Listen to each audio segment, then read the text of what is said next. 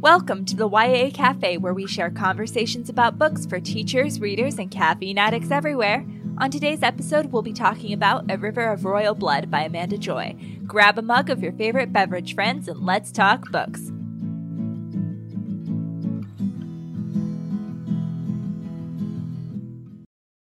Y'all, as always, our first segment will be spoiler free, and so you can stick around even if you haven't checked out the new novel yet. I'm Amanda Thrasher. And I'm Danielle Hall, an 8th and ninth grade English teacher, and I blog at teachnouvelle.com. So before we get started, we just want to take a minute to talk to you guys about um, how we put on this podcast. We put a lot of work into it. We read all these books very carefully, and then our editor goes through and makes sure that you guys don't spend a lot of time listening to rambling or filler words and things like that so we can make the most of your time. But unfortunately, because we work really hard to do a high quality podcast, it takes a lot of time and a lot of money. So we are going to have to take a break coming in January, at least for a little while, um, putting out new episodes. But we love putting the podcast on and we would like to be able to come back to you in 2020. Uh, so please just take this time to review, to suggest us to other people, and consider donating to our Patreon if you are finding us a really valuable resource. All right, let's talk books. We're joined today by our friend Courtney from Coco Chasing Adventures. Hey, Courtney. Hi, guys. How are you doing? Good. How are you? Good, good. Glad to be back. We're glad to have you back and with this awesome book that I'm pretty sure you suggested. So great pick. Oh yeah, I think that with the description I was not the most hyped on it. I was like, okay, well if Courtney wants to do it. And then it wound up being great. So great job, Courtney.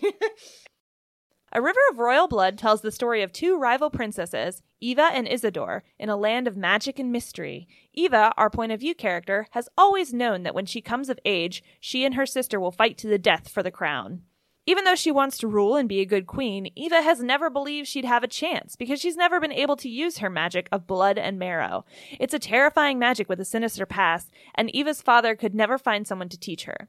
When she finds a mentor, Eva's finally given the opportunity to develop her magical skill and perhaps defeat her sister after all. So, Danielle, I may already know what you're going to say, but what did you think of this book? How do you already know what I'm going to say? Because maybe you already told me. Oh. I really liked this book. I thought it was a lot of fun.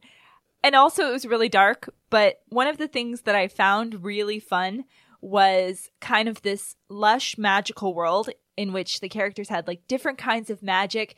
It was sort of like Red Queen in that regard, but not as violent.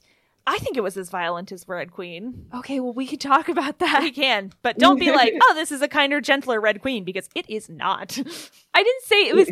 I just okay. Red Queen was extremely violent and cinematic, and this book is not as violent and lush to the level of Melissa Marr, who wrote Wicked Lovely. Good comps. How about you, Courtney? What did you think? I really enjoyed it. Um, I, I know that I was picked this book out specifically because I really enjoy fantasy, science fiction, um, and so this was it's definitely up the hype. So, Amanda, what did you think? I really enjoyed it. Yeah, I thought that the plot was super interesting. I really liked the world building, and there were a lot of things that I really enjoyed about it. I think it's a great first book in a series. Normally, I'm annoyed when things are the first book in a series. Oh, yeah. But I'm like, all right, mm-hmm. I could be on board with this one. I feel like it wasn't as resolved as I often like my first books in a series, but I think it did a pretty good job. That's right. I did tell you what I thought about this book because I said if book two were already out, I would read it right now. Yeah. I'm yes. so excited. That's how I typically feel in general about series books, I'm always so cautious about picking up a new series because right. I get very anxious. What if it's bad and then I'm never going to know what happens or I have right. to read like a quartet yes. of bad? right. Or she gets a movie deal and the next book doesn't come out for 3 years. It's okay. We're not talking Whoa. about anybody in particular, Tomi. Don't worry about it. okay, so I will admit she didn't write me back. That's fair. But I did slide into Amanda Joy's DMs and be like, hey, I hope you get a movie deal. But not like a movie deal that takes three years. Just like. I think this would be a really cool movie. Like with all the different races that are running around, with all the like Fae and the Khimaer. And the vampires. Bloodkin. Oh, yeah. That's actually, it's a TV trope called Our Vampires Are Different. oh. So these are the Bloodkin. so we kind of jumped ahead to vampires, which the book was not about vampires, like to be clear. They were such a small part of the book, and it's what we zero in on. Y'all, we're so silly. Okay, so first major takeaway for me this was not a split perspective book, and I thought it would be. You know, two rival sisters. I think it's like in vogue to have split POVs. Yeah, I mean, I think that especially we are coming off of reading um, The Never Tilting World, which we enjoyed. We just didn't have time to record a podcast on it. So uh, just throwing that, Amanda that was one sick. out there. oh, yeah. Blame me. I'm sorry that viruses exist, Danielle. um, yeah, so quick shout out to that book. So that one is like kind of rival sisters, split POV. So yeah, I was expecting this to be split as well. What about you, Courtney? I thought it would be. And honestly, at first, I really was looking forward to that this idea of being able to be in each person's head, specifically because, you know, I'm a big sister. So I just mm. wanted to know the whole time what is in the mind of this big sister. So I, I definitely thought that would be the case. But I, I actually really enjoyed the book in this way. I, Amanda, I think she did a good job of choosing a path, and I'm willing to go with it. Yeah, it definitely shrouded Isadora in this like air of mystery. And it's like, okay, what does Isadora want? Does Isadora want to kill her sister? I don't know. Maybe. So I will say one thing that I think might have been better in a split POV, but there's a lot of things that I loved about it not being in a split POV. But I feel that a lot of the relationships in this book felt more shallow than I was hoping for. Like, I feel like we never really explored the relationship between her and Isadora and how they had this past where they got along until they found out about this battle to the death that they would have to do. So I feel like the relationship with her mother was really interesting and fleshed out. I just wish I could have seen more of her complicated feelings towards her sister versus her just kind of seeming like this antagonistic force the whole time.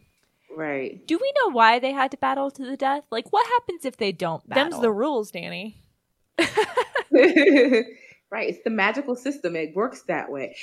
Well, I think it's like an edict or a decree, right? Because that's one of the things that Eva says she wants to change as queen. Like she would get rid of the rival heirs battle.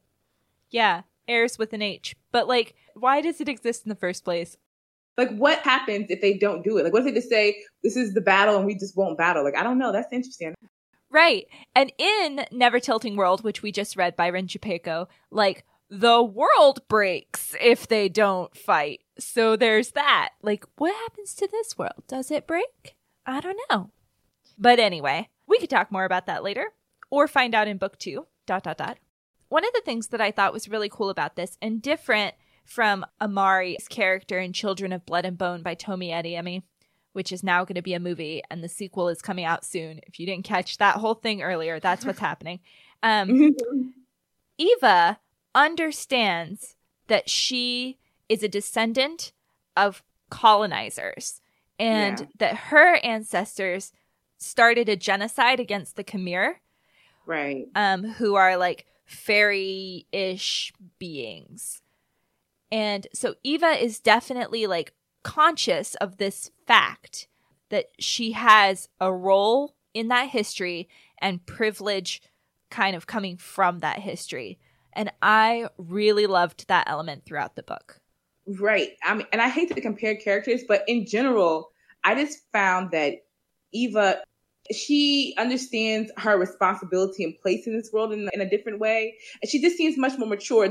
There's other characteristics about her aside from just really understanding that she is a part of a history that was very negative and terrible toward the people but she she just generally understands like how her mother and all her descendants really played a role in the things that are continuing to happen. And if she doesn't do something about it if she's not the person who comes in and steps in that it will continue forward. So um, that that's a lot of responsibility on a very young person but she almost seems ready to take that on. At least by the end of the story she definitely seems like she's ready to take on that type of challenge.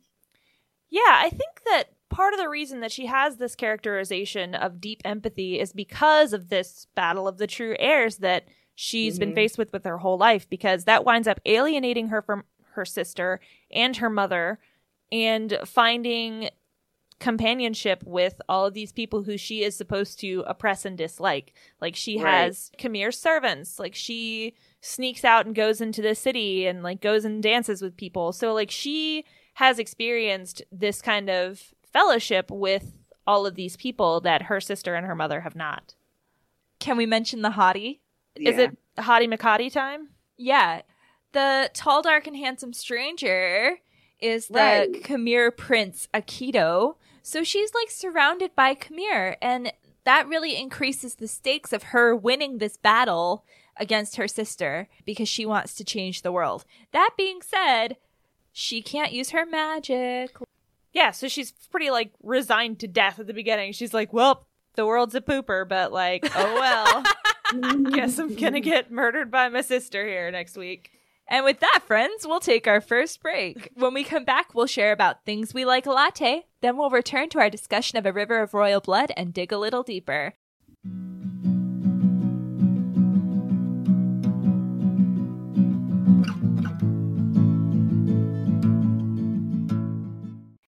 Friends. Remember how we were talking about how you should support the podcast? You totally should in as many ways as possible. One way is to order our book choices through the affiliate link in our show notes. You'll be supporting our authors and making sure we get a small kickback to put towards this show. Next up, we'll be discussing Sick Kids in Love by Hannah Moskowitz. If you'd like to help us keep bringing you great content, order through the link in our show notes. Happy reading!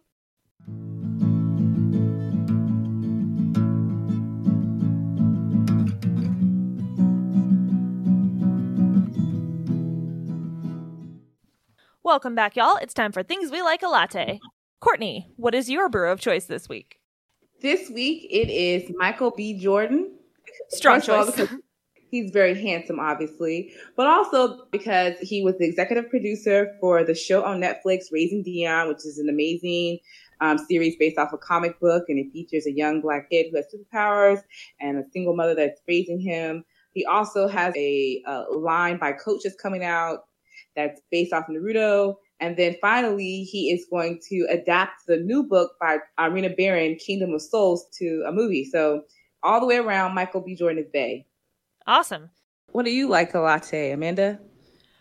So for me, it's got to be the Untitled Goose Game and all of the memes therein. the description of this game is basically it is a lovely morning in a lovely English town, and you are a horrible goose.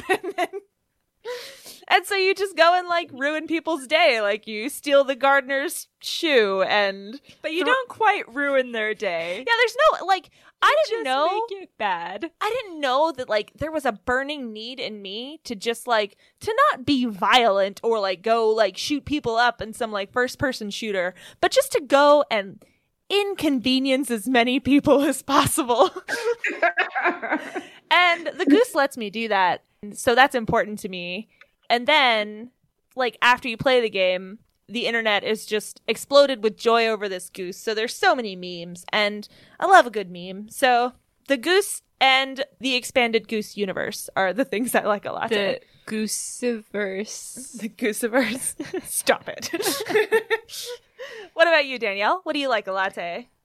Where in the world is Carmen Sandiego? That's not the tune anymore. They changed it. Well, that's fine. I They changed it. Oh my gosh. No, no, it's, it's okay. It's so good. Is Carmen Sandiego? Sandiego. Um, so good. we're watching Carmen Sandiego and I love this show. It is not for adults. it is for children. They will tell you like where Abu Dhabi is and like what the primary export of Brazil is and you know what the Eiffel Tower is, but that is okay. Um, the show opens in Poitiers, France, where I did my master's. So it was like very exciting to see like my college town on screen and they were like chasing through the medieval streets and it was awesome and the animation is really lovely and the voice work is mostly fun and the show is just a delight. So, Carmen Sandiego. Great pick. Like now I have to go watch it. It's so you. It's a joy. You have, you have definitely piqued my interest there. We're going to take a quick break, and when we come back, we'll return to our discussion on A River of Royal Blood. The rest of the show will contain spoilers, so if you're leaving us here, keep in touch on Instagram and Twitter at YA Cafe Podcast. We'll be back.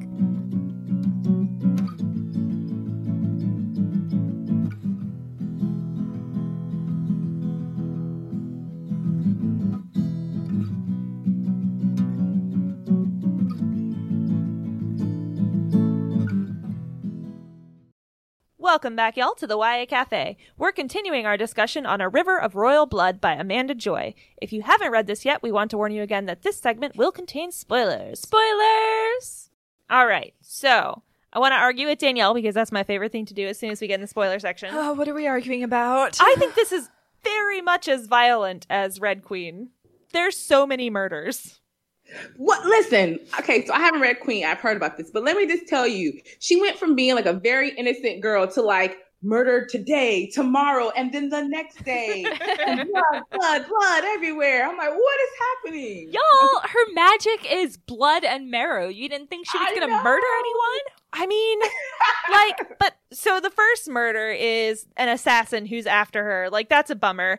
And then I remember there's one that is exactly what Courtney's talking about because it's when she walks in and we're in the spoiler section now, so like go away if you haven't read this already. But like she walks in and her father's been murdered and there's blood everywhere and she just like throws back the curtain and stabs somebody. Like right.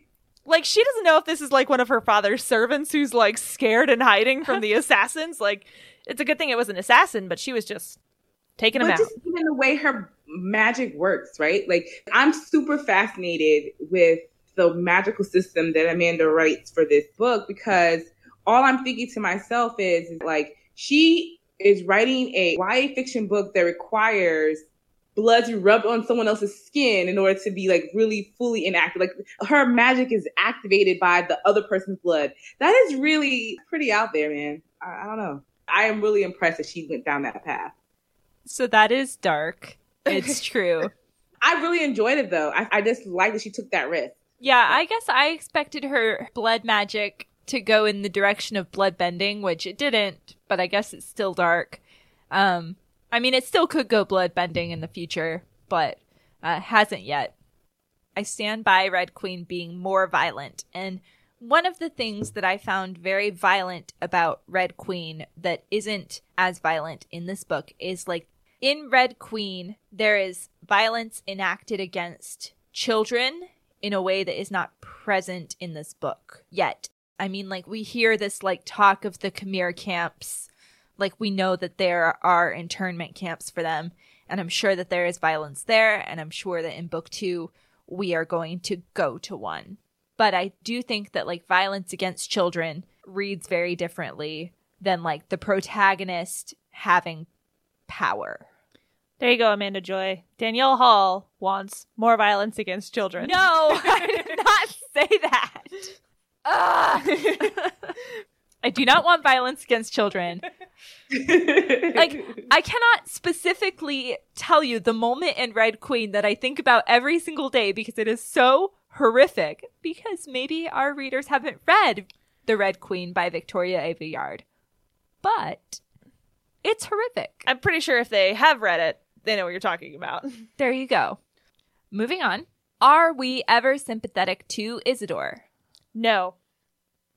Next question. no, what do you think, Courtney? A part of me was holding out, like maybe all along, this is a great plot that she was really just going to get that far and then like give it up. So from other books, sometimes the magic is activated by your need right? So right. I was my like conspiracy theory mind was saying that maybe if Eva really needed her magic, she could call it forward, and maybe her big sister is just trying to make her call it forward. I was holding on to that dream the whole entire book long, but it didn't turn out to be the case. I was I, I felt bad the whole book. There's got to be something there. I, there's got to be a little bit of innocence in her. I can't imagine she's purely bad. I, I hope so. You hope that there's innocence in her? Well, I hope that there's like I agree with Courtney. Like I think that you kept waiting for like some sort of development there in that relationship and I feel like it just didn't. Like at the end with their final battle there was that sense of there's something wrong with Isadora right now, but Yeah, like Isadora is sad. Can we investigate why Isadora is sad?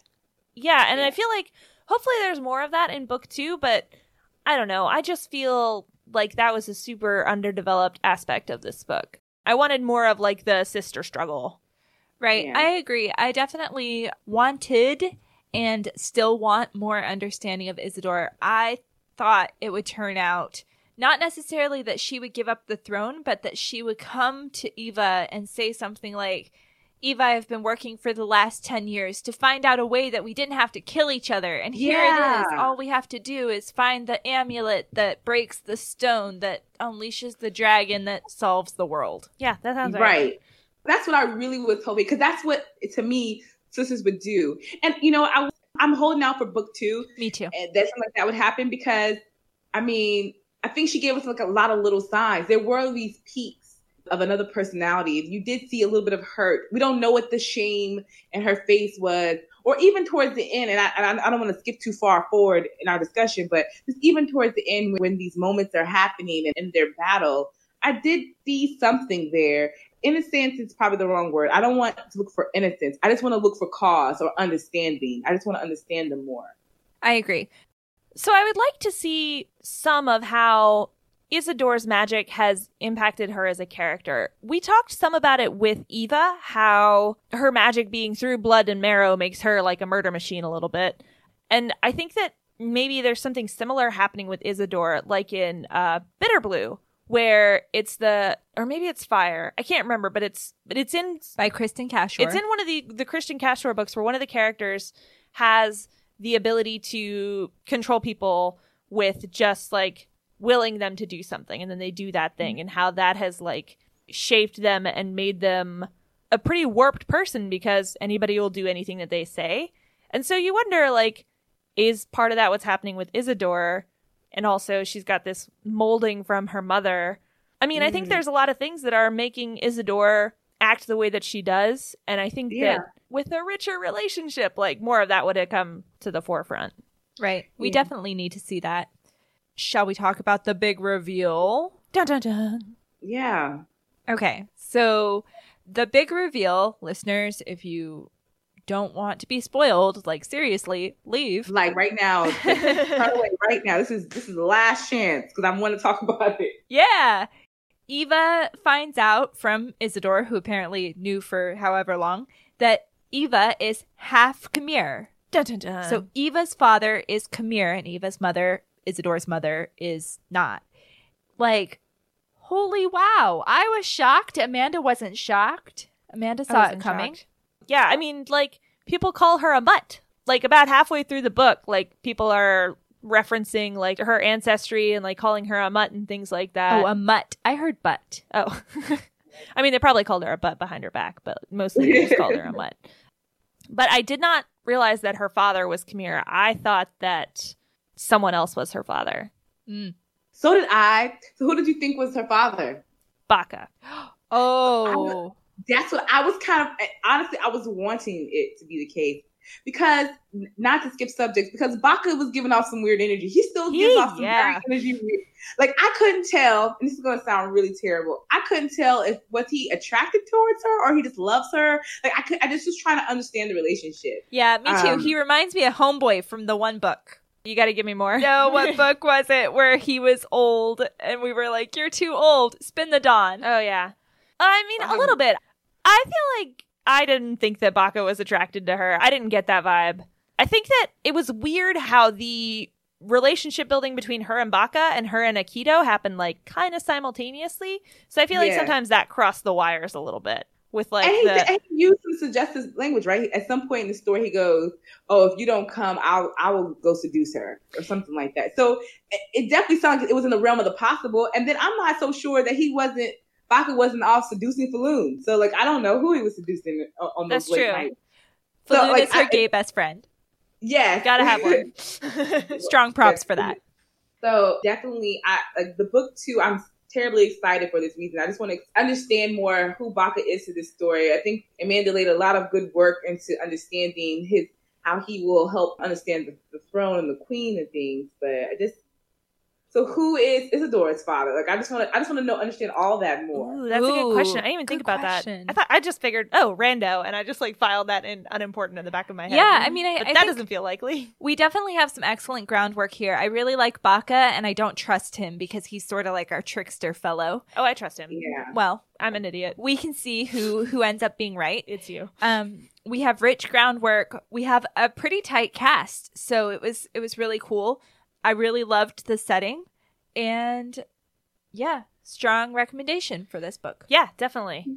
I did want to mention just the beautiful writing and description of the joint magical landscape between her and Baka. Oh, oh yeah. yeah. I loved all of that. Like, I just, I loved the way she described it and their interactions with each other in this place. Like, I thought that was a really cool little detail. Yeah. Great job, Amanda I, Joy. I think she deserves all the credit for really building a rich world because it's one of the things, even without the plot, I just kind of liked being lost, going to the patch, going yeah. to even just their journey to her father's house in Ashurday. I just wish I was there. And I feel like any good magical book, any good fantasy book, it's got to make you feel that way because that's what makes you go read it a second time. Like, I know for a fact I'm going to go buy this book to listen to on Audible so I can replay it over and over again. I know I will do that. Yay! So good. Mm-hmm. Good pick, Courtney. That's our show for today, friends. Thank you so much for joining us, Courtney. Thank you guys for having me. You can find Courtney on Instagram at Coco Chasing Adventures. You can find us on Instagram and Twitter at YA Cafe Podcast. And we'd love to hear from you. Remember, review and tell your friends. Happy reading!